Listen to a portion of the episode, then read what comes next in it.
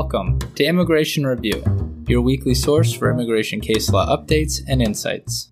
I'm your host, Kevin A. Gregg, back again to review the week's precedential immigration cases, rummaging through the decisions so you don't have to.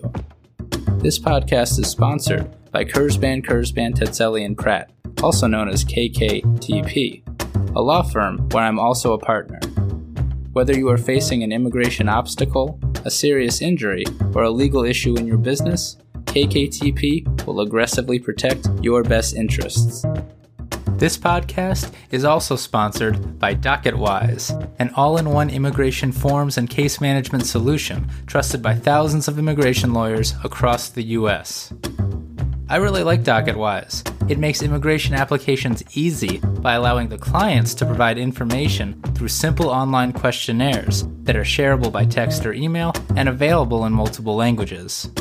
Not only that, Docketwise provides a comprehensive group of case management features, including invoicing and calendaring, secure messaging, task management, and a lot more. You can learn all about Docketwise and receive a 10% discount on your subscription by heading to docketwise.com/immigration-review, so they know we sent you. And as always, this show does not constitute legal advice and has no bias other than to keep you up to date and to enable you, my dear colleagues, to excel in court. So, without further ado, let's start the review.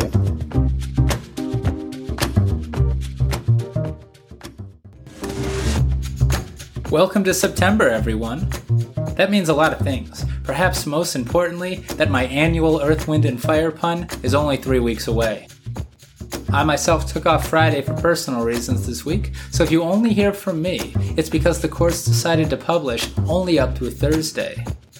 But if a court got sneaky and published Friday, well, let's give a warm welcome to KKTP partner Ed Ramos in what will surely be his first or second of hopefully many appearances on the weekly pod. If not, we'll be hearing from him in December. And thanks a million for editing, Liz Montano. Here we go.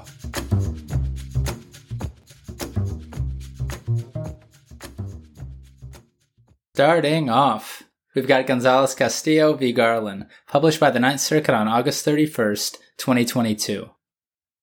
This case is about serious non-political crimes and Interpol Red Notices. A podcast favorite. Mr. Gonzalez Castillo is an asylum seeker from El Salvador. In that country, he, quote, experienced multiple run-ins with gangs and the police, and at the age of 17, he was brutally beaten by police multiple times when he was walking to school because they accused him of gang affiliation, end quote. A year later, he was beaten and kidnapped by gang members for information about a man that Mr. Gonzalez Castillo didn't even know. And he was again beaten later that year when he refused to help MS-13 collect their extortion rents. Mr. Gonzalez Castillo swears up and down that he's not affiliated with MS-13. He entered the U.S. in 2014. Remember that. In removal proceedings, he applied for asylum and related relief based on his fear of MS-13 and, it appears, the Salvadoran police. He represented himself without an attorney before the IJ and the BIA. In those pro se proceedings, DHS submitted an Interpol Red Notice, kind of like an international arrest warrant. Kind of. Official Department of Justice policy states that red notices do not constitute probable cause that the listed individual has committed a crime. Here, the Red Notice is essentially a request by the country of El Salvador to maybe arrest Mr. Gonzalez Castillo or at least be aware of him. But it's not a formal extradition request with all the attendant burdens and protections that would entail in federal court. The basis for this Red Notice, you ask? El Salvador accused Mr. Gonzalez Castillo of being a member of MS-13 and affiliate entities, and alleges that in 2015, Mr. Gonzalez Castillo was, quote, responsible for strikes within the criminal organization, according to the witness in the protection scheme, codenamed Saulo, criminal case 47-2-18-6, end quote. The crime is categorized as a, quote, terrorist organization, end quote, whatever that means, and is brought under Article 13 of the Salvadoran Code, a law not submitted into the record by anyone. Mr. Gonzalez Castillo, of course, swore in immigration court that he's not with MS-13 and that the allegation is ludicrous because he was inside the United States at the time of this alleged strike. The IJ found Mr. Gonzalez Castillo, quote, largely credible, end quote, except for his denials of the allegations in the Red Notice. The IJ, therefore, denied the application for asylum and withholding of removal, determining that, quote, this case was on all fours with the BIA's published opinion in matter of WERB, end quote, meaning that the IJ believed that the Red Notice constituted serious reasons for believing that Mr. Gonzalez Castillo committed a serious non-political crime before coming to the U.S. Tee up the WERB, Ninth Circuit, tee up the WERB! The IJ also denied asylum as untimely and Convention Against Torture Protection on the merits.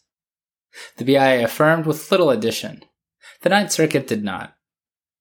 The INA bars asylum and withholding of removal where an IJ has serious reasons for believing that a non-citizen has committed a serious non-political crime.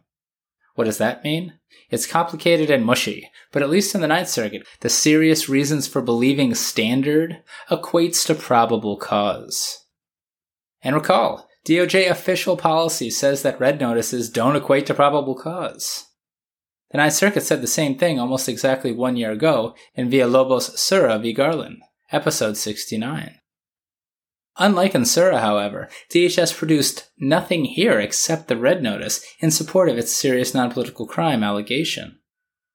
Accordingly, even though Mr. Gonzalez Castillo has the ultimate burden to establish asylum and withholding eligibility, quote, the Red Notice cannot constitute substantial evidence in support of the finding that there are serious reasons for believing that the non-citizen has committed a serious non-political crime outside the United States, end quote. Does that mean that Red Notices standing alone will never bar a non-citizen from asylum in the Ninth Circuit? Maybe. In this case, at least, the Red Notice, quote, contains errors that cast doubt on its reliability, and it fails to articulate any specific crime of which Mr. Gonzalez Castillo is accused, end quote. Even the IJ's court interpreter didn't know what Mr. Gonzalez Castillo was referring to when he said the word strike in Spanish. And of course, Mr. Gonzalez Castillo was physically in the United States on the alleged date of the alleged incident. But it's also a pretty broad holding, quote, turning next to issues with red notices generally, it does not appear to us a red notice alone is ordinarily sufficient to establish probable cause that a crime has occurred, end quote. Go on. And yes, in addition to DOJ itself, of which IJs and the BIA are a part, the First Circuit, Third Circuit, and Eighth Circuit seem to agree. It's more nuanced than make your case when you have a red notice, but this decision's a big loss for the reliability of red notices. But what about burdens? Oil argued as it pounded the table. After all, in matter of WERB, the BIA said that regardless of what an IJ must ultimately conclude, in removal proceedings, DHS must simply produce, quote, some evidence, end quote, that a mandatory bar to asylum and withholding of removal applies, whereby the burden then shifts to the asylum seeker without an attorney who doesn't speak English to rebut this low threshold by a preponderance of evidence. If the non-citizen cannot meet that burden, the non-citizen loses. That's what the BIA said in WERB. And other BIA decisions of late have held similarly in other contexts. But the 8th Circuit rejected this argument in Barahona, episode 41, and the 9th Circuit has now done so too. The BIA's decision and DOJ's regulatory framework cannot override this statute, and the statute only permits IJs to bar asylum and withholding where there exists serious reasons for believing, which again is a standard that equates to probable cause. Burdens in matter of word be damned. At least when the statute is tethered to a serious reason for believing standard. Big holding. The Ninth Circuit did affirm the denial of asylum. The application was filed many years past the one-year deadline, and in any event, Mr. Gonzalez Castillo didn't make the arguments he was making before the Ninth Circuit to accept that one-year deadline when he was litigating the case by himself. So no asylum and no possibility of a green card in the future, at least based on his fears. But withholding of removal is getting remanded due to the mistaken serious non-political crime finding, as is Convention Against Torture Protection. Cat deferral is never barred by anything, and the IJ and the BIA's denial wasn't sufficiently reasoned here. For example, the IJ didn't believe that Mr. Gonzalez Castillo reasonably feared the police after concluding that he had never been arrested or detained, but Mr. Gonzalez Castillo testified to the opposite. Also, the IJ failed to mention highly probative evidence, such as the serious beating Mr. Gonzalez Castillo experienced at the hands of police. So congratulations on the big win to attorneys Amelia Wille and Judah Lacken, and law students Nicole Conrad and Joya Manjur, all from the University of California, Berkeley School of Law. Definitely going to remember this one. And there's more!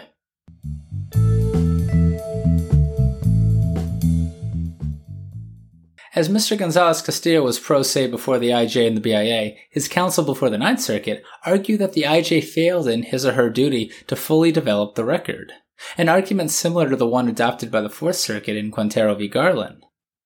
And even prior Ninth Circuit decisions require IJs in such situations to, quote, scrupulously and conscientiously probe into, inquire of, and explore for all the relevant facts, end quote. So good law reiterated for pro se non-citizens in the Ninth Circuit. And good for EOIR too, because in this case, the Ninth Circuit held that the IJ did just that. Case still remanded though, with, quote, costs taxed against the government, end quote, no less. And that is Gonzalez Castillo v. Garland.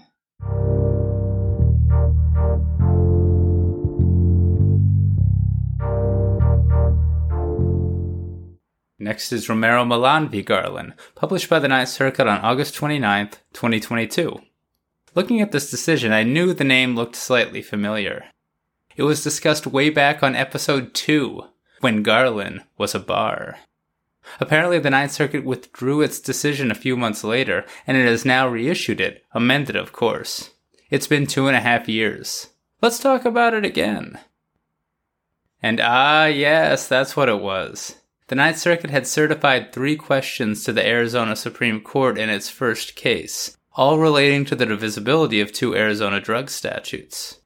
The Arizona Supreme Court has now answered, and here we all are again, still together after all these years. This case involves 2 separate cases consolidated together involving non-citizens who don't appear to have lawful status in the United States. There was a third non-citizen in the first decision 2.5 years ago, but he has since passed away. And as it's predominantly legal questions, know this. In one case, the non-citizen was convicted of possessing or using drug paraphernalia in violation of Arizona Revised Statute Section 13-3415, and in the other case, the non-citizen was convicted of possessing a narcotic drug for sale in violation of Arizona Revised Statute Section 13-3408A2.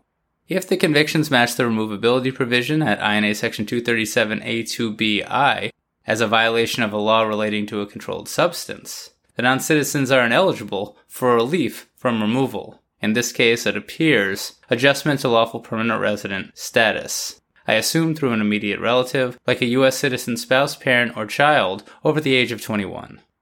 So, following the Supreme Court case Mullooly v. Lynch in 2015, a state drug crime only relates to a controlled substance if the state crime requires, as an element, the involvement of a drug defined at 21 U.S.C. Section 802. Section 802 is the federal government's controlled substance list, implemented by the Controlled Substance Act, what I'm always referring to as the CSA.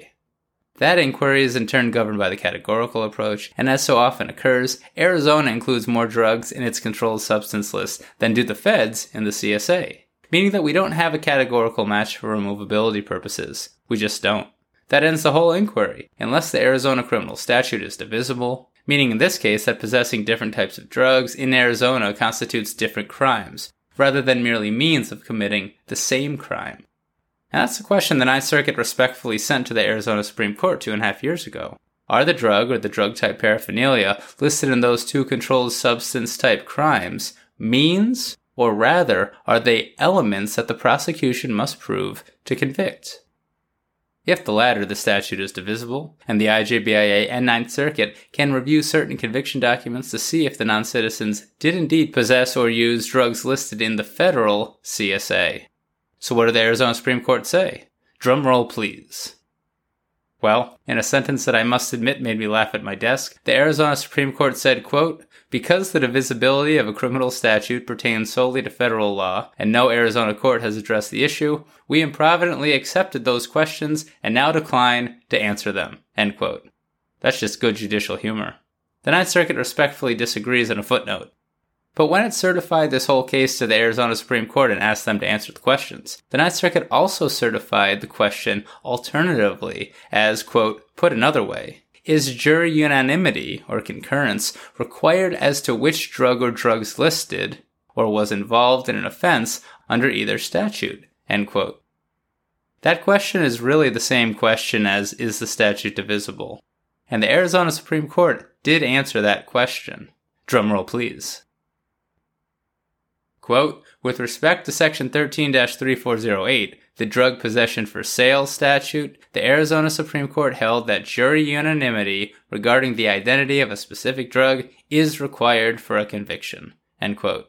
That's pretty much fatal for divisibility. Jury unanimity on a fact almost always establishes that the fact is an element for criminal conviction, and if a state Supreme Court says it is, that's pretty much the end of the story, because it's a question of state law. It's fatal here for one of the non-citizens, because having then applied the modified categorical approach because the statute is divisible, the conviction documents show that the non-citizen possessed cocaine, which indeed is listed in both the federal CSA and, of course, the Arizona Criminal Controlled Substance List. As to the other statute, though, quote, the Arizona court declined to answer the question as to Section 13-3415, the possession of drug paraphernalia, end quote. This case is like swimming through molasses. As the Arizona Supreme Court declined to answer that sub-question, the Ninth Circuit did, and held that it too was divisible as to the type of drug paraphernalia possessed. True, said the Ninth Circuit, the statute is confusing, and Arizona state case law is all over the place. Although, quote, the statute's use of the phrase a drug, as opposed to any drug, supports but does not require coming to the conclusion that drug type is an element, end quote.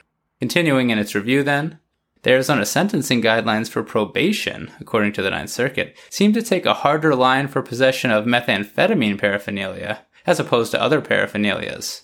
So there's that. And while the jury instructions are also unclear, the Ninth Circuit believes that the best reading of them is that a jury must input the type of drug paraphernalia they agree a defendant possessed, particularly as the phrase, quote, name of drug, end quote, is underlined in the model jury instructions, indicates to the Ninth Circuit that it's an element. Finally, as it's all still a bit unclear to the Ninth, the court took a peek at the conviction documents, as the Supreme Court's Mathis decision permits as a last resort, and saw that the prosecution in this case charged a specific type of drug possession, cocaine. Now, the non-citizen eventually pled down to possession of drug paraphernalia instead, but the Ninth Circuit still believed that the charging document in this case could be used to establish that the paraphernalia statute was divisible. At the end of the day, I believe even the Ninth Circuit panel would tell you that this isn't the strongest decision on a statute's divisibility, but then again, even the Arizona Supreme Court didn't want to touch the question. To the Ninth Circuit, divisibility is the best reading of the Arizona paraphernalia possession statute.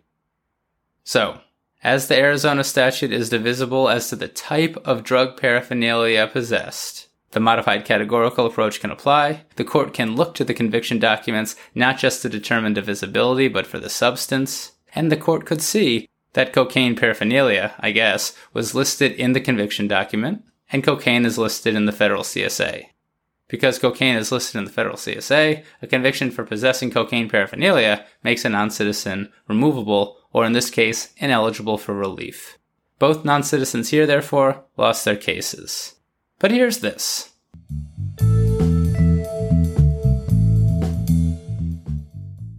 Don't quite understand it, but the Ninth Circuit said it, so I'll repeat it. Notwithstanding the fact that removability had already been established for other reasons in both cases, and notwithstanding, therefore, the fact that the inquiry here was really about relief from removal, where non-citizens have the burden, quote, in both cases, the government must show that petitioners' Arizona state law convictions are related to a controlled substance under federal law, end quote. The Ninth Circuit put that burden on the government here. I wonder why. Something to look at when litigating a similar case. And that is Romero Millan v. Garland.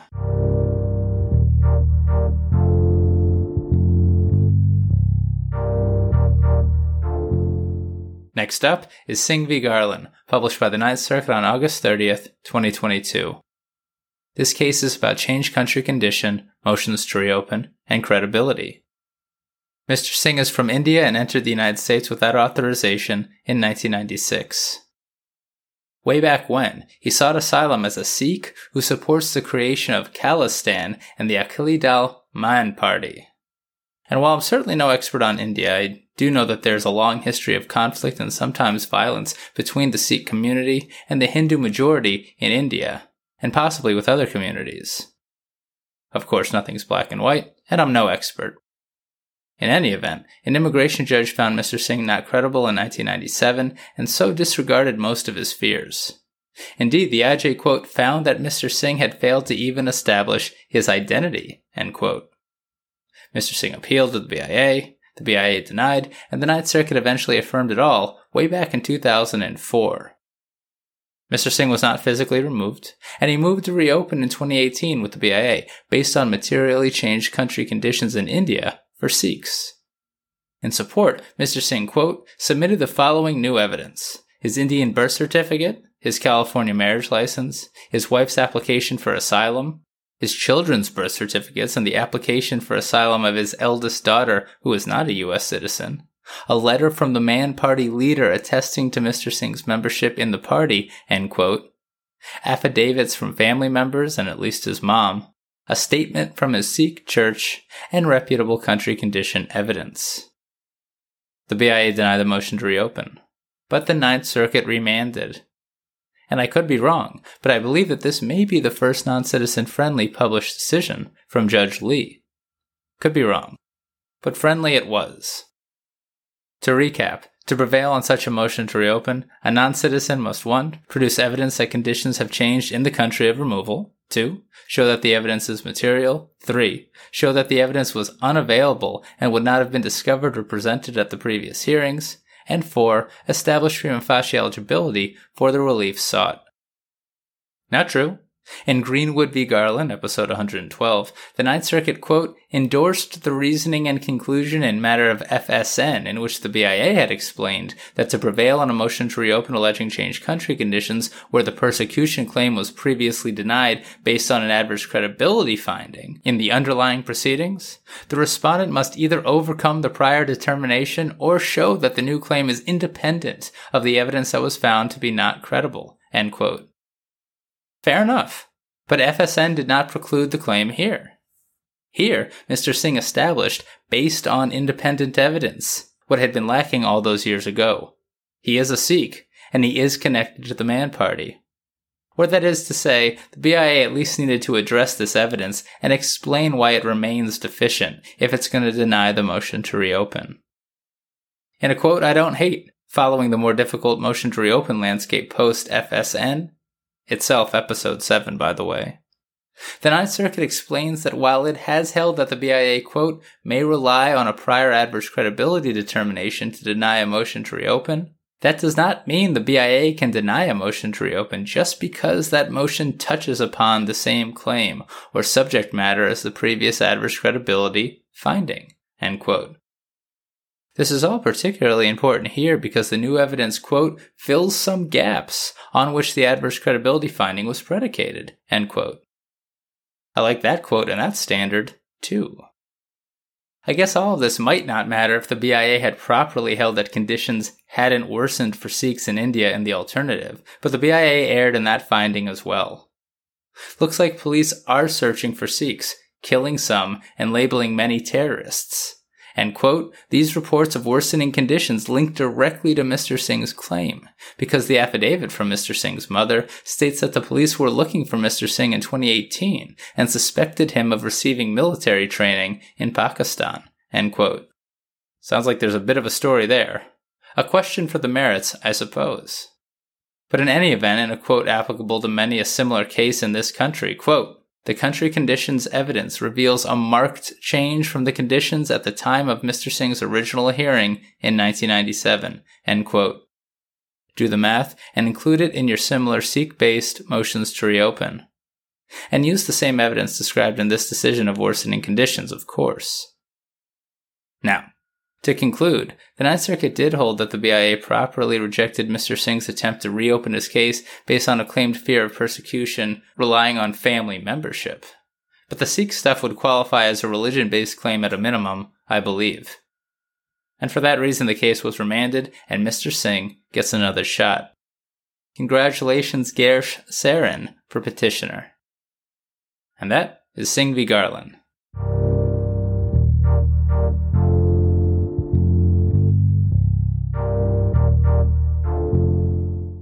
Next is Casas v. Garland, published by the 7th Circuit on August 29, 2022. This case is about reinstatement. Ms. Casas is from Mexico and was ordered and physically removed from the United States in 2008. She re-entered the U.S. unlawfully, and when DHS learned that she had re-entered the United States, DHS reinstated the final order of removal.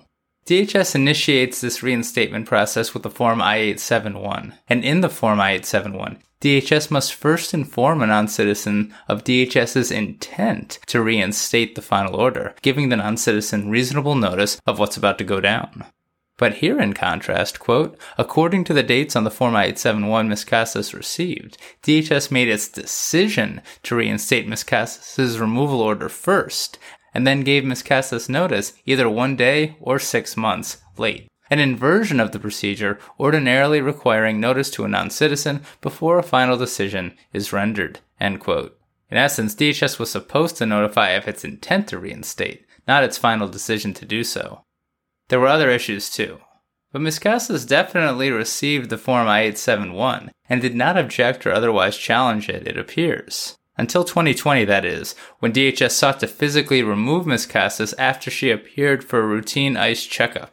When ICE detained her, she expressed a fear of return to Mexico. Both a DHS asylum officer and then an immigration judge on appeal found that Ms. Casas did not in fact have a reasonable fear of persecution, such that she could apply for withholding of removal or CAT protection and avoid physical removal following reinstatement. Ms. Casas brought it all directly to the 7th Circuit, bypassing the BIA as generally occurs in challenges to reinstatement. First, the 7th Circuit held that regardless of whether DHS violated the regulatory notice requirement for reinstatement purposes, Ms. Casas couldn't succeed because she needed to establish that she suffered prejudice as a result of DHS's violation. Seeing the writing on the wall, Ms. Casas did argue that, quote, the government's failure to follow its own regulations is inherently prejudicial, end quote. However, and while that might be the case with some regulations, it isn't the case with this regulation about reinstatement, said the 7th Circuit. And Ms. Casas, quote, does not point to anything that would suggest that the outcome of a reasonable fear interview would have been different had the government complied with its regulations, end quote. Indeed, it appears to the 7th Circuit that Ms. Casas chose not to contest any of this for a long time. As to the merits of the asylum officer and IJ's no reasonable fear finding, the 7th Circuit upheld the denial as, quote, the evidence before the asylum officer and the IJ was threadbare on the nexus between her family membership and a fear of persecution, end quote. That is, even if Ms. Casas feared persecution, and even if family can be a protected particular social group under asylum law, and it totally can, Ms. Casas didn't connect the dots with evidence sufficiently. At most, she established only that, quote, unknown individuals kidnapped her stepfather and uncle, who were on-duty police officers, for unknown reasons, in 2013 or 2014, end quote. This was insufficient to the 7th Circuit to get a full-fledged withholding of removal or CAT hearing in immigration court following reinstatement.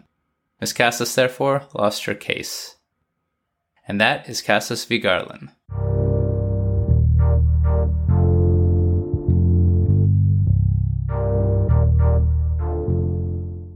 Next up is Domingo Mendez v. Garland, published by the First Circuit on August 31, 2022.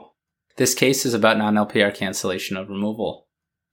Mr. Domingo Mendez is from Guatemala and has lived in the United States for 13 years without authorization. He and his partner have 2 U.S. citizen children together under the age of 10 years old.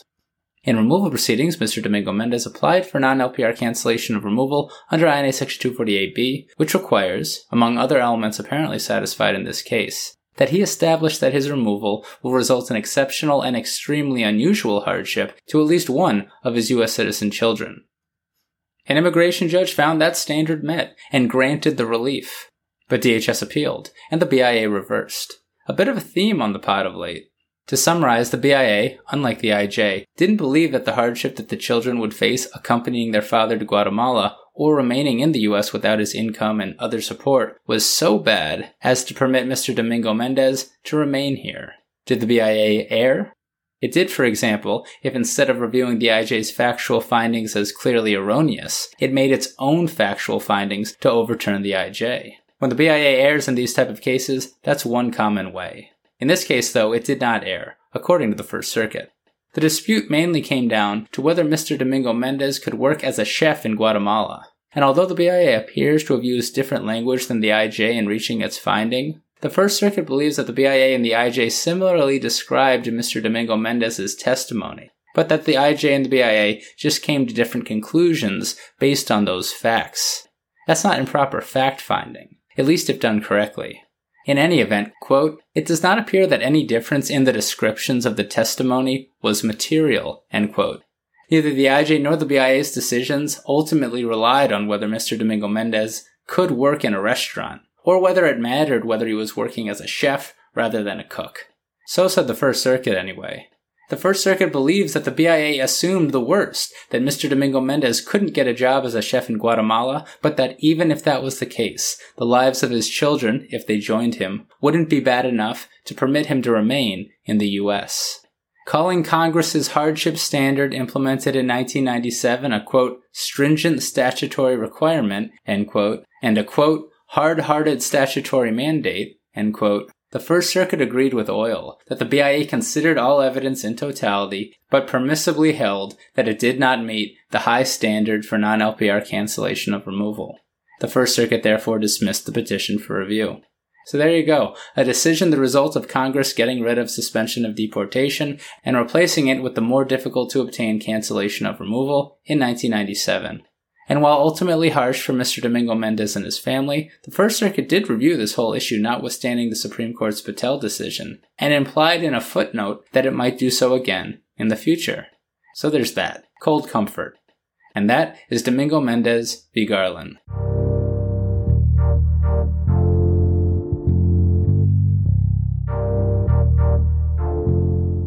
Our last case this week is Parada v. Garland, issued by the 5th Circuit on September 1st, 2022. The fact you're hearing from me, Ed Ramos, means that the federal courts did in fact get sneaky, at least the 5th Circuit, issuing a late-breaking Friday decision that I'll be covering for Kevin. This case is about deficient notices to appear and non-LPR cancellation of removal. Ms. Parada and her daughter are non-citizens who entered the United States unlawfully in September 2006. Shortly after entering, they were issued NTAs, which were, you guessed it, deficient, lacking the date and time information of their hearing. Now, Ms. Parada and her daughter were later sent notices of hearing that provided that missing information, and they apparently got those notices, because about a year later, they attended a final individual hearing and lost their claim for asylum.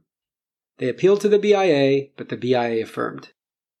Still, despite those final orders of removal, Ms. Parada and her daughter were never physically deported from the United States.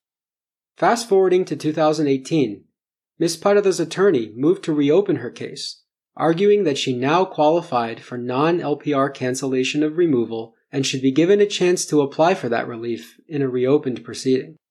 Remember, Ms. Parada had entered the United States in 2006, so sometime in 2016 she met the 10-year physical presence requirement. Of course, service of a notice to appear will generally stop the clock for purposes of accruing the 10 years. But as longtime listeners of the podcast will know, the Supreme Court in Parera v. Sessions held that a notice to appear that is missing the time and place information required by the statute will not stop the clock. So based on that decision, Ms. Parada's attorney argued that her clock had never stopped because the notice to appear was missing the mandatory date and time information. The BIA denied the motion on the theory that the later notices of hearing, which included the missing time and place information, cured those defects in the NTA. Now, those familiar with the Supreme Court's decisions in this area might be scratching their heads, because in Chavez v. Garland, the Supreme Court definitively shut down that argument, holding that later notices of hearing don't cure a defective NTA for stop-time rule purposes. But the BIA's decision in Ms. Parada's case was issued before Chavez. Still, the government defended the BIA's decision before the Fifth Circuit, pushing a different theory for why Ms. Parada's 10-year clock had stopped. The government argued that even if the notice to appear didn't stop the clock, the final order of removal did. The Fifth Circuit wasn't having it, and for a pretty basic reason. The statutory text of the stop-time rule doesn't list issuance of a final order of removal as one of the conditions that will stop the time. As the 5th Circuit put it, quote, "While that argument has some intuitive appeal, we do not divine the meanings of statutes by intuition, but instead must be sticklers when decoding legislative intent," end quote. The 5th Circuit's holding joins the 9th Circuit in Quebrado Cantor v. Garland, episode number 80 of the podcast, and the 10th Circuit's decision in Estrada Cardona v. Garland, episode 121 of the podcast. Because the clock never stopped in Ms. Parada's case, she satisfied the 10-year physical presence requirement for cancellation of removal, and the BIA committed legal error in holding otherwise. The 5th Circuit granted the petition and remanded to the BIA for further proceedings. And that was Parada v. Garland. So there you have it. You're all caught up with the past week's published immigration cases. I'm Kevin A. Gregg, a partner with the law firm Kurzban, Kurzban, Tetzeli & Pratt, and this has been another episode of Immigration Review. Thank you for listening, and I hope you enjoyed it. If you did, please share it with a friend and rate and review us. Each review helps new listeners find the show. And of course, subscribe to Immigration Review wherever you get your podcasts. If you like what we do and want to become a patron of the show, please check out our Patreon page at www.patreon.com/immigrationreview, or click on the link in the show notes. And if you're interested in an official Immigration Review CLE certificate for 5 credit hours, email me at kgreg@kktplaw.com with your full name and the episode numbers for the 10 shows you've listened to. Also, feel free to email me with questions, comments, or anything at all. And follow the show on Instagram and Facebook @Immigration Review, and send us a tweet @ImReview. That's IMM Review. I'll be back next Monday for a brand new discussion. Until then, I'm Kevin A. Gregg, bringing you the Immigration Review.